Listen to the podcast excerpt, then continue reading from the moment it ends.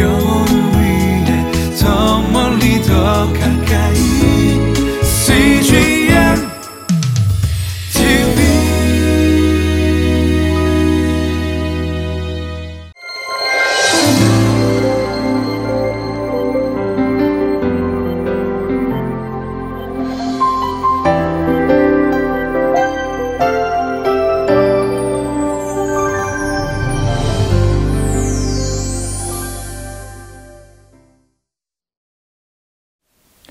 감사는 우리의 믿음 생활에 굉장히 중요한 요소입니다. 그래서 사도 바울은 데살로니가 전서 5장 18절에 모든 일에 감사하라. 이는 그리스도 예수 안에서 너희를 향하신 하나님의 뜻이라고 말씀하셨습니다. 아, 다른 말로 하면 우리가 감사하지 못하는 상황 가운데 있게 되면 그것은 하나님의 뜻 가운데 있지 않게 된다는 것을 말하는 것이죠. 즉, 감사의 여부는 우리의 믿음의 척도라고 할 수 있습니다. 어떤 상황 가운데서 감사할 수 있는 것, 그것은 그리스도인들이 해야만 하는 그러한 특권인 것이죠. 오늘 저와 여러분들이 감사함으로 시작해서 감사함으로 하나님께 나아가는 하루가 되시기를 주임으로 축원합니다.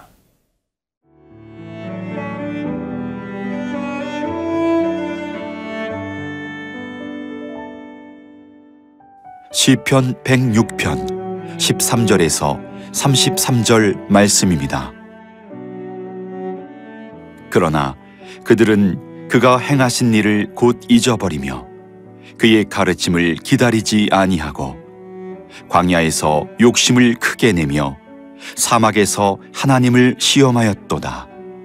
그러므로 여호와께서는 그들이 요구한 것을 그들에게 주셨을지라도 그들의 영혼은 쇠약하게 하셨도다.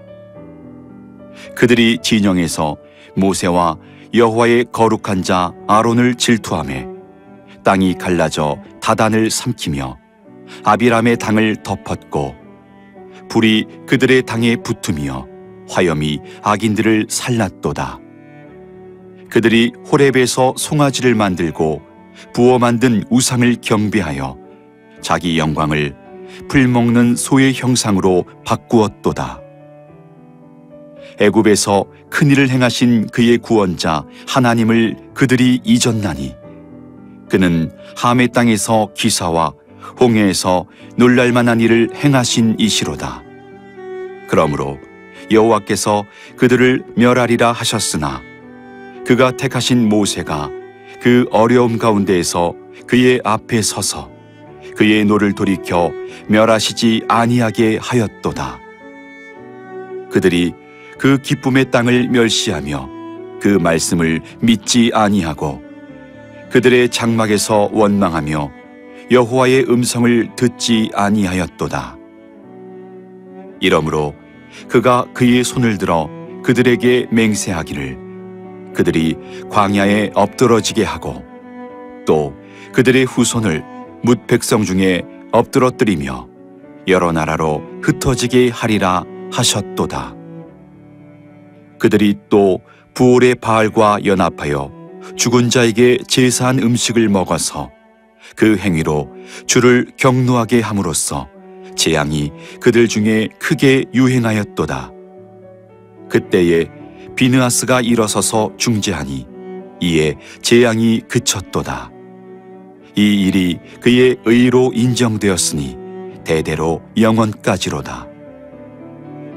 그들이 또 무리바 물에서 여호와를 노하시게 하였으므로 그들 때문에 재난이 모세에게 이르렀나니 이는 그들이 그의 뜻을 거역함으로 말미암아 모세가 그의 입술로 망령되이 말하였음이로다. 오늘 본문의 말씀은 이스라엘 백성들이 광야에서 하나님에게 불순종하며 우상을 섬기며 죄악 가운데 있을 때 그럼에도 불구하고 하나님께서 이스라엘 백성들을 구원하시는 그 하나님의 놀라운 은혜에 대한 기록이 오늘 본문에 쓰여져 있습니다. 먼저 이 시편 기자는 이스라엘이 광야에서 행한 여섯 가지 죄악에 대해서 언급하면서 이스라엘의 그러한 죄악과 불순종에도 불구하고 이스라엘을 구원하신 하나님에 대해서 증거하고 있습니다. 이스라엘은 광야에서 어떤 죄악을 저질렀을까요? 첫 번째는 14절입니다. 그들은 광야에서 욕심을 크게 내며 사막에서 하나님을 시험하였도다. 사실 광야와 사막은 우리의 인생, 우리 세상과 같은 것입니다. 우리는 욕심을 내고 그리고 시험을 하나님을 시험하고 하나님을 원망하고 불평하는 인생을 살아가는 것이죠. 예, 하나님의 선택받은 민족으로서 구원받은 백성으로서 살아가고 또 그리스도인이라고 하지만 사실은 우리는 얼마나 많이 자신도 모르게 하나님에게 불평과 원망과 자기 욕심대로 살아가는지 모릅니다. 이스라엘 백성들이 예, 광야에서 애굽에서 있었던 그 풍부한 먹을 것, 입을 것, 그리고 거처 그 모든 것을 아, 그 빼앗긴 것 같은 그 광야의 생활 때문에 하나님을 원망한 것, 그 사건을 기록하고 있는 것이죠. 두 번째 이스라엘의 제약은 17절에 기록하고 있습니다. 땅이 갈라져 다단을 삼키며 아비람의 당을 덮었다. 그들이 광야에 있을 때 특별히 고라와 다단과 아비람이 아론의 모세와 아론의 반역을 행합니다. 사실 하나님께 반기를 든 것이죠. 그리고 그들은 그들은 결국 불의 심판을 받을 수밖에 없었습니다. 이스라엘의 두 번째 죄악은 바로 하나님께 반역한 죄악을 저질렀죠. 그리고 세 번째 죄악입니다. 19절에 보니까 그들이 호렙에서 송아지를 만들고 부어 만든 우상을 경배하였다. 우상 숭배를 호렙산에서 하게 된 사건을 말하는 것이죠. 자, 이스라엘 백성들이 이러한 죄악을 저지른 이유에 대해서 시편 기자는 13절과 21절에 두 번이나 반복하면서 그들의 죄악의 이유에 대해서 말씀하고 있습니다. 13절 그들은 하나님이 행하신 일을 곧 잊어버렸다. 하나님의 은혜를 잊어버린 민족에게는 희망이 없습니다. 그리고 21절 애굽에서 큰 일을 행하신 그의 구원자 하나님을 그들은 잊어버렸다. 출애굽할 때 하나님께서 얼마나 큰 기적을 베풀어 주셨습니까? 우리의 인생 가운데서 하나님이 베풀어 주신 그 놀라운 기적과 이사와 그 은혜를 잊어버리게 되면 인간은 타락하고 죄악에 빠지고 우상 숭배를 할 수밖에 없는 존재인 것을 우리는 깨달아야 합니다. 하나님을 잊어버린 하나님의 은혜를 잃어버린 사람은 배은 망덕한 죄악 가운데 우상 숭배 가운데 살아갈 수밖에 없다는 것이죠. 그러나 그런 아, 우상 숭배와 죄악과 불순종에도 불구하고 하나님은 모세의 간절한 기도를 들이시고 심판을 하지 않으십니다. 심판을 돌이키십니다. 이것이 바로 또한 두 번째 주어진 하나님의 은혜입니다.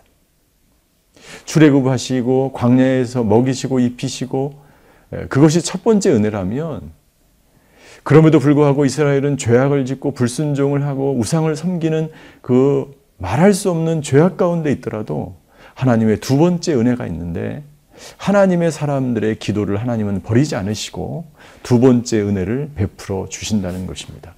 당신은 어떤 은혜 가운데 있습니까? 당신은 어떤 하나님의 은혜를 기억하지 못하고 있습니까? 만약 우리가 은혜를 잊어버리고 은혜를 기억하지 못한다면 그것은 감사를 잊어버리게 되고 하나님을 떠나서 죄악과 불순종 가운데 사, 살고 있다는 상황을 말해주고 있는 것이죠.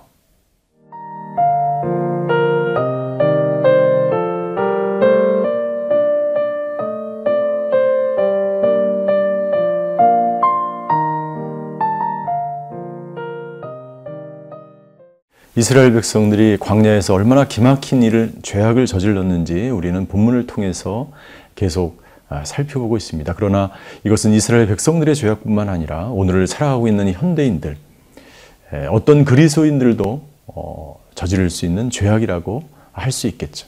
이스라엘 백성들이 저지른 네 번째 죄악이 있는데 그것은 24절에 나와 있습니다. 그들이 그 기쁨의 땅을 멸시하며 그 말씀을 믿지 아니하였다라고 기록하고 있습니다. 이것은 아, 열두 정탐꾼이 가데스 바네아에서 어, 하나님을 배신한 사건을 말하고 있습니다. 가데스 바네아에서 12명의 정탐꾼이 돌아와서 보고를 합니다.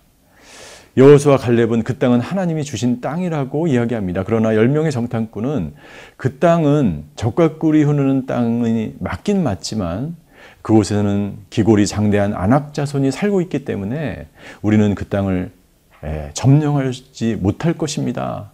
그런 나약한 이야기를 하는 것을 볼 수가 있습니다. 어떤 죄악입니까? 하나님의 말씀을 믿지 않은 죄악이죠. 세상을 바라보면 여러분들 하나님을 믿을 수 없는 것이 수없이 많습니다. 사람의 눈으로 보면 세상은 정말 우리를 날마다 좌절하게 하고 우리를 날마다 근심과 불안과 절망 가운데 빠지게 하죠. 그러나 여호수아 갈렙처럼 믿음의 눈으로 보면 그것은 하나님이 주신 땅이며 하나님의 기업인 것입니다. 그들이 두 번째 저지른 그런 죄악이 있는데 그것은 28절에 나와 있습니다.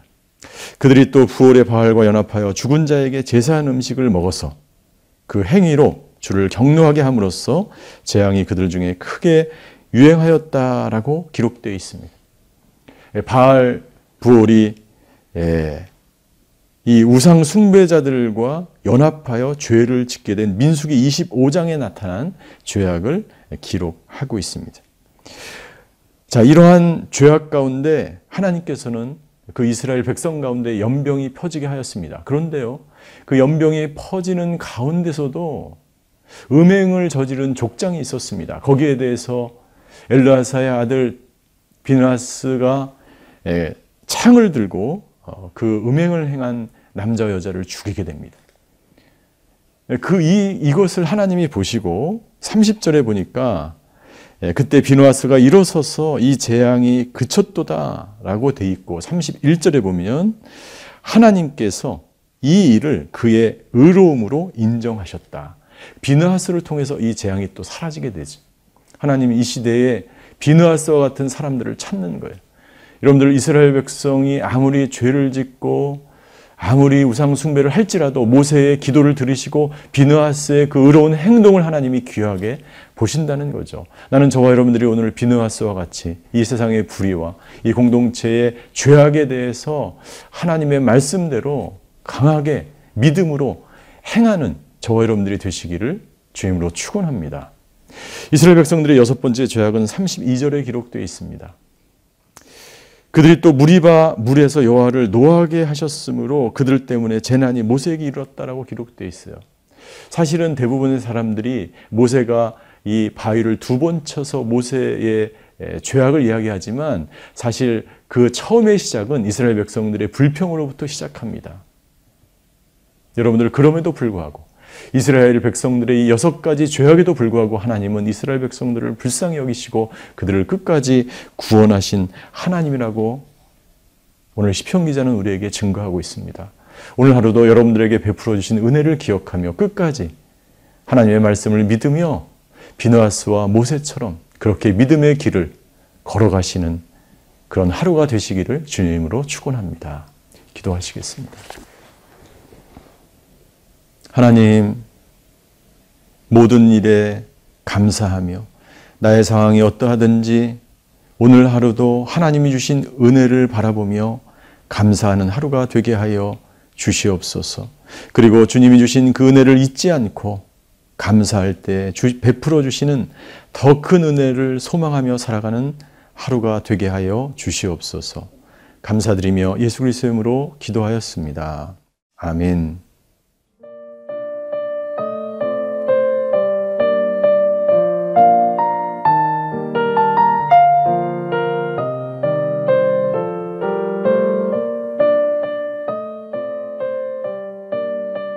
프로그램은 시청자 여러분의 소중한 후원으로 제작됩니다.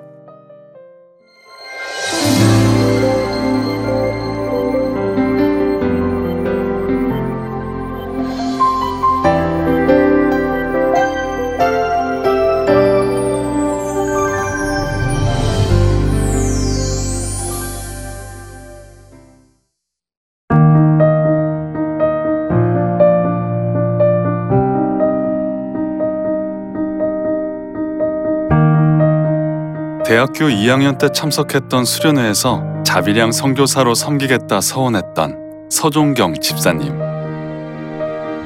바쁜 삶을 살다 보니 하나님께 드렸던 서원은 어느새 잊혀져 버렸습니다. 군대를 가고 또 취업을 준비하면서 까맣게 잊었는데 회사에서 인도 지역 전문가를 모집을 하는 기회가 있었습니다. 아무도 없는 곳에 가서 하나님만 의지하고 한번 살아보면 어떨까? 그게 이제 계기가 되온 거죠. 낯선 문화. 광야 같았던 타문화권 생활은 생각 이상으로 어려웠습니다. CNTV의 위력은 저희 생각한 것보다 큰 것 같습니다. 생각지도 않았던 사람들이 하나님을 알게 되고 또 하나님을 잊었던 사람들이 하나님을 새롭게 만나게 되고 그런 것 같아요. 아침 저녁으로 하나님의 인도하심을 구하고 또 하루의 삶을 돌아보면서 CNTV를 좀 더 많이 보게 되었어요. 영적으로 광야 같은 인도라는 곳에 도착하니까 영적인 생명수가 아닌가라는 생각을 그때 많이 하게 되었습니다. 갈급했던 그곳. 서종경 집사님과 CGN TV는 함께했습니다.